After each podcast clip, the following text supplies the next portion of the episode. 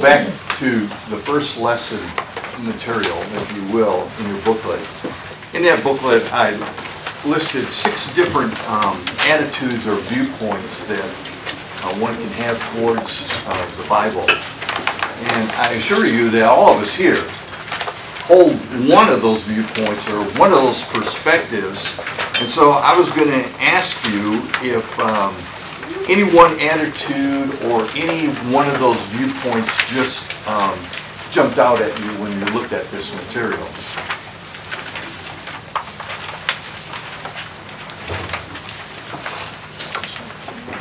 Rationalism, Rationalism, why did that one jump out at you? oh, because it's so easy.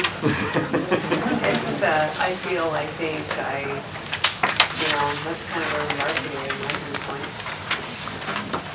viewpoint. Yeah, it's, again, rationalism is pretty predominant in the world today, and it's a growing thing among what I call the millennialists that we, we have in our society.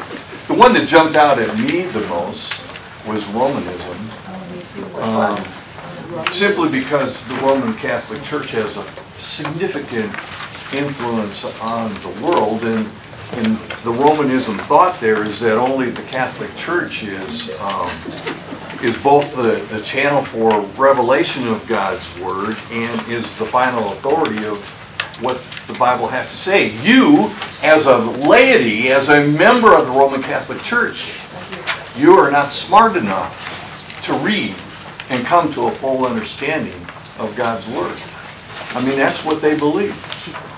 And unfortunately, that's what the membership of the Roman Catholic Church believes too, that they're not smart enough to read God's Word. I, I remember when I was um, a supervisor in in Wichita, Kansas, a lot, all my employees knew I was a Christian and that I would teach and preach at, at the church that I worshiped at, but one of the guys came up to me, he was Catholic, and he was telling me, and we're doing a Bible study. I was absolutely floored that some Catholics were getting together on their own and having a, a, a Bible study, so I I told him I was pleased with that idea. mysticism. I, I, that gave a whole new meaning to that word to me. Mysticism, Um, yeah. And there's a lot of people that, it's, it's one of those things like, well, if I feel it, I feel it, but, you know, if I don't feel it, then, yeah. Uh, in my neighborhood up in Pinetop, they said they were gonna have a Bible class in the church. That is great, I'm glad to hear that. Well, what it amounted to was, the priest stood before them and talked about the different ages and all kinds of things that wasn't the Bible. It might have been historical or something like this. But it wasn't It wasn't, delving it into wasn't God's word. studying God's word. Actually, um, it's funny you should mention that. I got a text yesterday from one of my friends, and um, she was texting me because she was concerned about something that uh, her daughter, who was going to a private Catholic school, they gave her a passage to read. And um, the passage they gave her to read was out of Acts 15. But I don't know what translation they were using, but they made it so complicated. Like all the words that they used were like instead of using elders, they used presbyter and just like you know, all, like everything was the most complicated word that they could use. And it's and her child's in grade school, so you know, like there's no way that they could understand it. Like I read it and I and I knew the passage, but from reading that, it's like I You were barely confused. understood. Interesting.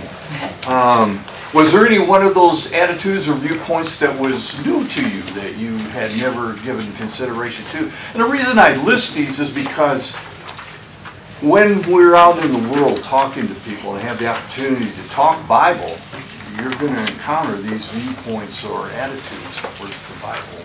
The one that you've got in here, of neo-orthodoxy. When you look at the uh, so-called study Bibles that are so prolific out there today, that is the basis of the study Bible.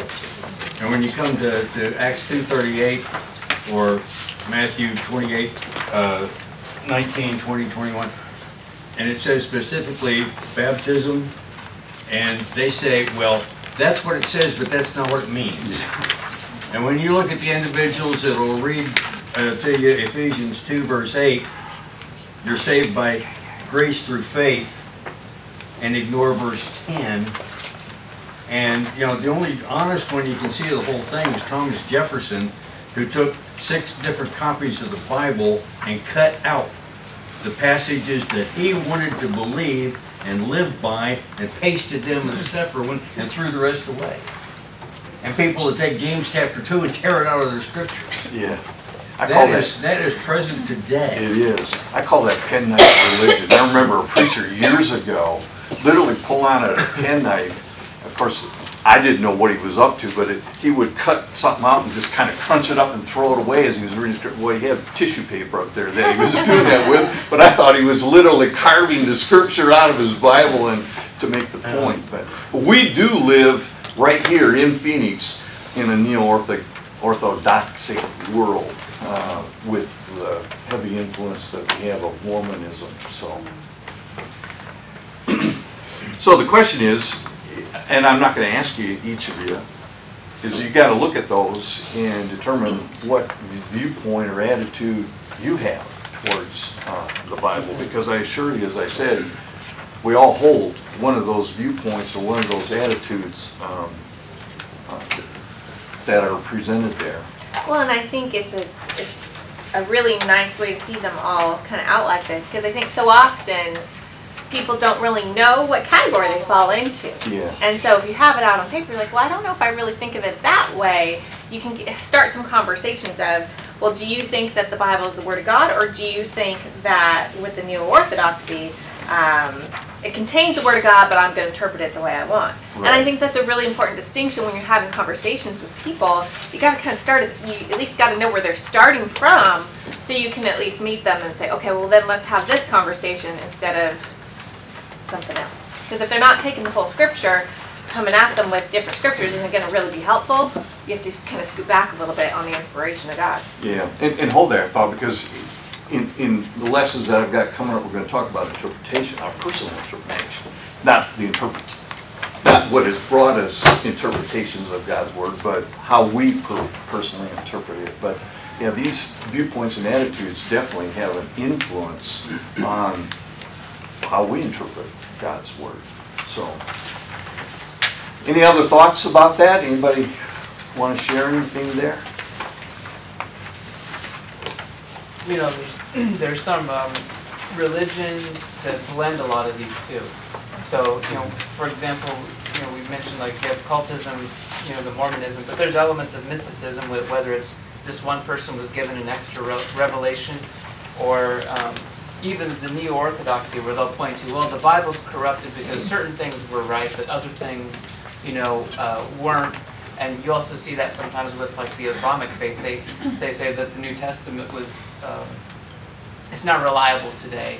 So sometimes there's a, a mixture of these things depending on what, what group you might be talking about. They may not just adhere to one of these things, but it's a blending of, of a lot of these different things that cause you to that they want to make you question different aspects. Yeah, and that's a good point too, there probably is some blending going Yeah. on. I think it's important though that we have a, a proper attitude and viewpoint of God's word so that we have, as a result of that, correct understanding of both the nature and the purpose of God's word. So, in every, everyday conversation, uh, we use words to communicate to one another. God chose the same communication style um, and expressed himself in words which we have today as the Bible. And we should take God's word very, very, very seriously. Um, The, the Bible makes it clear that God's word is, is capable of far more than we can accomplish ourselves. But it's still within ourselves to accomplish things, but this gives us the guidance of basically how to do those kinds of things. And it does the work that truly only God uh, can do since the Bible is communication from God, I'm gonna ask you about communication. What is the purpose of communication? That's all knowledge. to let us know what he wants us to do. That's on knowledge. Pass on knowledge, Understanding? understanding, Instruction. instruction. Let me ask you this, if we were to start a game in here called the Grapevine, have you all heard of that? And if I started it over here with Tom, and it made it all the way back there in that corner with a message that I give to Tom, okay? And by the time it went through all of us, what's the chances that it's gonna be hundred percent the same as it gets back to that corner back It'll be there? more like zero. Zero percent. It, it will not, it will not get there. So if the purpose of communication is to, uh, get a specific message from a speaker or a writer to a listener or a reader, what does that say about the possibility of what communication can do? Fail. It can fail. And when it fails, we call that what? Miscommunication. Miscommunication. Um, And, and a- an example of that is the, the game of of grapevine, where, um, you know, it can start with the correct message, but it doesn't, it probably get corrupted for sure by the time it reached Caleb. And we started right there. It would get corrupted by me. You would- Because I don't hear well. God is the speaker, that makes us what? The listener.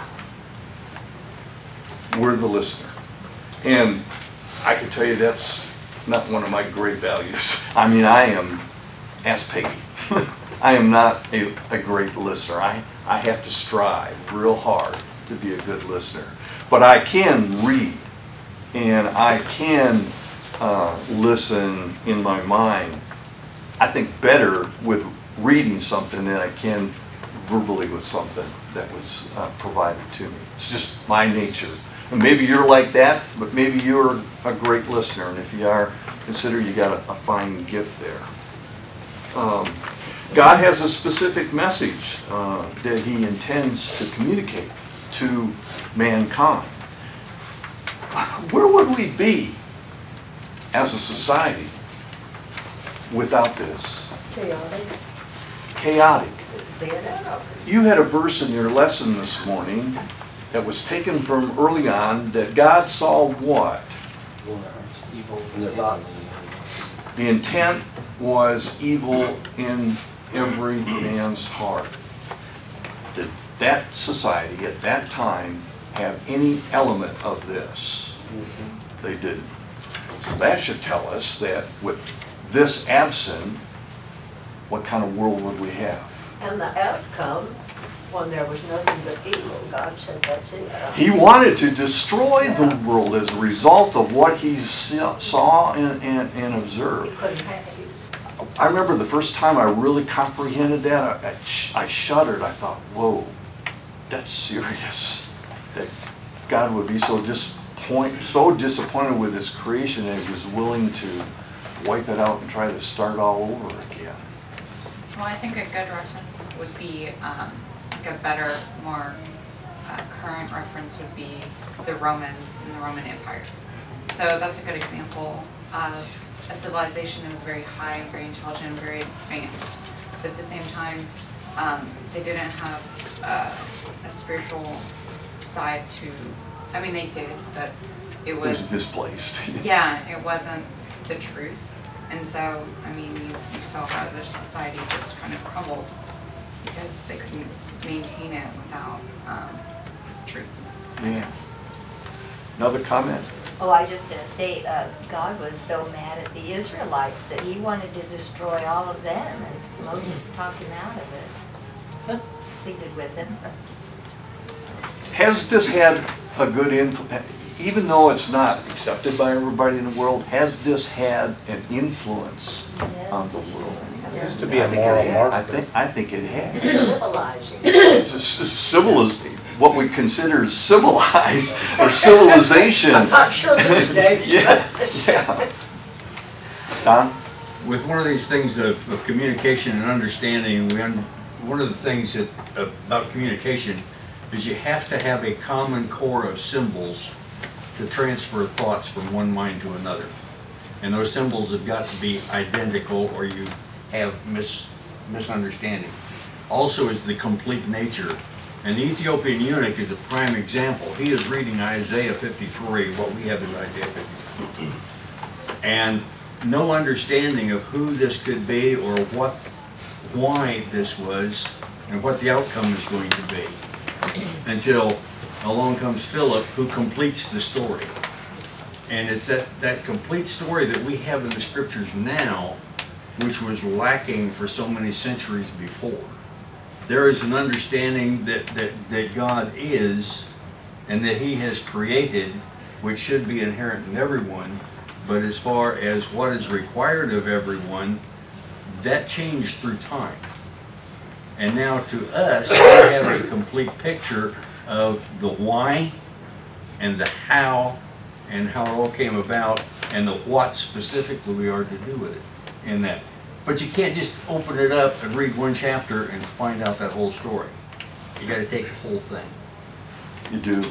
And I think that tells me that in today's times, there's a lot more responsibility that falls Yes. upon my shoulders as a result of this compilation. Um, Comment back there? Did I see somebody had a hand up? Jason? You you were asking how it has impacted us. I mean, even, even though we try to separate ourselves from it as much as possible, our very, the very basis for our laws It is. is based on biblical principles. And that goes all the way back, you know, you know, where did they get not, not murder? But, you know, it's funny, whenever I very first became a police officer, it was still on the books that it was illegal to cohabitate and to commit adultery on Arizona law books. Shortly after I, it, oh, they, we never arrested for it, of course, I mean, you'd be blasted all over the news. But it was actually still on the law books that it was illegal. Hmm. I loved it, and then all of a sudden, whoop, it was gone. But, uh, you know, just to show how it impact, impacts our laws. Yeah. And if, if I know anything about history, though, there's cycles. You know, it, we've gone to the bottom and we come back up to the top, and we go to the bottom, we come back to the top. And so, I don't know where we are now, I, I think we're headed for the bottom once again. We're, we're moving toward an understanding society now that what you have in the scripture is things and stories that came from Hammurabi and Gilgamesh and maybe even a little bit of Confucius thrown in, you know. Rather than being inspired by God, here are all these other examples that we have found through archaeology and history going back to 500 to 1500 BC that they are taking as more solid evidence of how we came to our government than what the scripture was. And it- it's amazing. It is amazing, A- and I agree full-heartedly with your lesson this morning, Jason, because I have shared this with before. This is a great tool, but I firmly and honestly believe it is a bane to our society's future. No ands, ifs, or buts about it. Um, because of what one can access and get to, see and read, come to believe and adopt in their own mind and their own heart. I remember once somebody told, you know, we've been talking about how this is an influence. Somebody once told me that on every admiral's and general's desk are two books, all of them. One is The Art of War by Sun Tzu, and the other one's the Bible. And those are their two major reference books for strategies, for how they can, you know, deal with things. And just the fact that, knowing full well that not every general or admiral is a, a member of the church, most aren't. But that they actually have the book and they go to the book, you know, as a reference for, who knows what they're going for a reference for. But that it's there and it's a part of what they do. They didn't just start it when they became an admiral, that's been following them all the way through. So, you know, it's still there, It- the it- influence is there, it's just, It is there. we have to, we need to be the ones that are saying, okay, we need to push our influence a little more so that other people are seeing it, so that they then go, oh, yeah, okay. Good point. Being in the military Yeah. and spending a career there, um, they have laws, different laws. than the Uniform Code of Military Justice, you, once you become a military member, you fall under that, those laws. And I can tell you, those laws, in my opinion now, still are far more strict than some of the laws that we have with- within, within our land, so. They're in a book that's only that thick. Yeah, yeah. I mean, it's, it's, I'm grateful that it's, that it's there. Um, So, if you think about it, and I know Mitch has gone over this, the idea that this is a, a a collection of many uh, different writings. It was written at least by 39 different people over a period of 1,600 years, and yet there is this cohesiveness of the message that's contained. If you think about that, that should blow your mind. It really should blow our mind. Um, And despite the number of human writers that the Word of God was transmitted through, it at least didn't end up like the game of grapevine would end up if we were to conduct it in this, in this room today. Um, We must, we have to believe that God is the author of the entire Bible. No ands, ifs, or buts about it. There were in lesson two,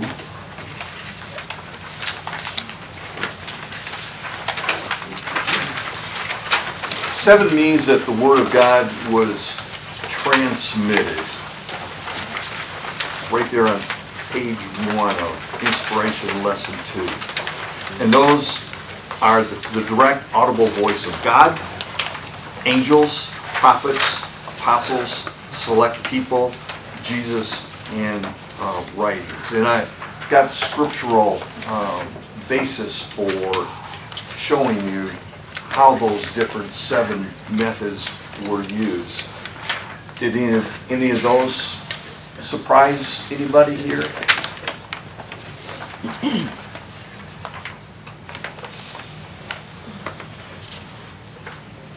You know, when God had Moses on that mount and told him to, the Ten Commandments, do you think it was just, how do you think that came about? What do you think occurred on that mountain? I've talked to them. God talked to him directly. Directly, yeah. It was a voice, he heard it, and, and um, subsequently, a record was made of, of that conversation. And so much so that Moses was so close to God that when he came down from that mount, what did he look like?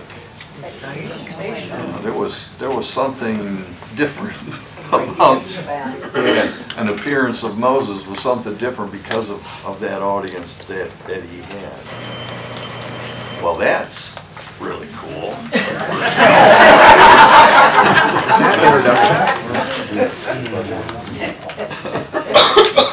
There are in that same lesson material on the second page,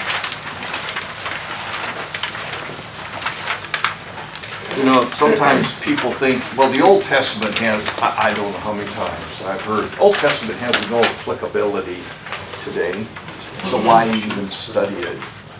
Um, Yes, we're not confined to fulfill the requirements that are levied out there in the Old Testament, but what does the Old Testament really do for us? Sets the stage. Hmm? of- It sets the stage of Christ. It does set the stage for Christ. The Old Testament confirms the New Testament. It confirms the Old, the, the New Testament. I think it teaches us the character of God. That's the one I like. Because if you really want to know something about who and what God is, that is the testament that you go to, to find out about God. Everybody wants to think God is, oh, you know, Hmm, there's another side to God that you need to see, and you don't see that unless you go to the Old Testament. She stole mine.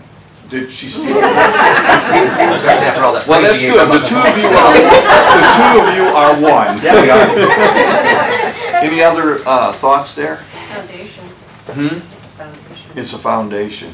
But you know, I, I shared with you here that someone else put their stamp of approval on the Old Testament. And who was that? It's Jesus. Jesus. And, um, and so by him putting the, one cannot accept Christ and then deny the Old Testament because Jesus in his teachings put his stamp of approval on there. Look, at look at, let's just look at those. Is the stamp of approval on the creation of Adam and Eve? Matthew 19 and verse 4. What does that tell us? Why would he put his stamp of approval on the creation of Adam and Eve? That's true. It's true. Now yet, he was there. He was there. He was the creator. He was there. He's the one that created it. He. Why would he deny something that he was directly involved in? His stamp of approval on the destruction of the flood in Noah's time. A lot of people want to disbelieve that Noah's story and account is just pure fantasy. Well, He brought the rain. yeah. He knows it was true, and so it shows that in Luke chapter 17 and verse 27. And if you haven't had a chance to, to compare these verses that I list there with these seven, or with these uh, stamps of approval, please, please do that. The fact that he gave his stamp of approval on the, the provision of manna while Israel was out there wandering in the wilderness. Um, As shown there in, in um, John chapter 6. The fact that he gives accountability for Jonah and the great fish. There's another one that a lot of people think that is pure fiction. That's just hogwash that a man would be swallowed up by a, everybody likes to think it's a whale, and then spit out on shore. But Jesus says did it did take place. So he's taken, already with just those few things that we've shown there, he's taken very significant events recorded in the Old Testament and has put his stamp and seal of approval that these things did in fact happen and that the account in the Old Testament of those things is false, right? I liked your last No, sentence it's all on that true. page. Hmm? I liked your last sentence on that page. Yeah. Well, that, would- that's definitely my summation of what we're looking at, that if you're fighting. In a you're- very you're- few words. Yeah, if you're fighting in a lost cause, if you try to interpret the Bible without a firm conviction, a firm conviction that this is a, an inspired As Randy was piece. saying, it's not complicated. It's not complicated. And And said, Paul, you're kicking against the goat. you're kicking against the goat. You know, and, and, and and I have, I've got a well have passed. And I can tell you, when you first start trying to dive in and take this, it's not easy. It is not easy, okay? But, are you alone in having to do that? What's one of the primary purposes of our assembly coming together on a Sunday and Wednesday night? Yeah, encouragement. And to help people understand, to come to an understanding and conviction that this truly is an inspired piece. Well, I hope you at least will read uh, this, and then before you leave, please grab up uh, the material that Rick has prepared here for the next lesson on Wednesday night.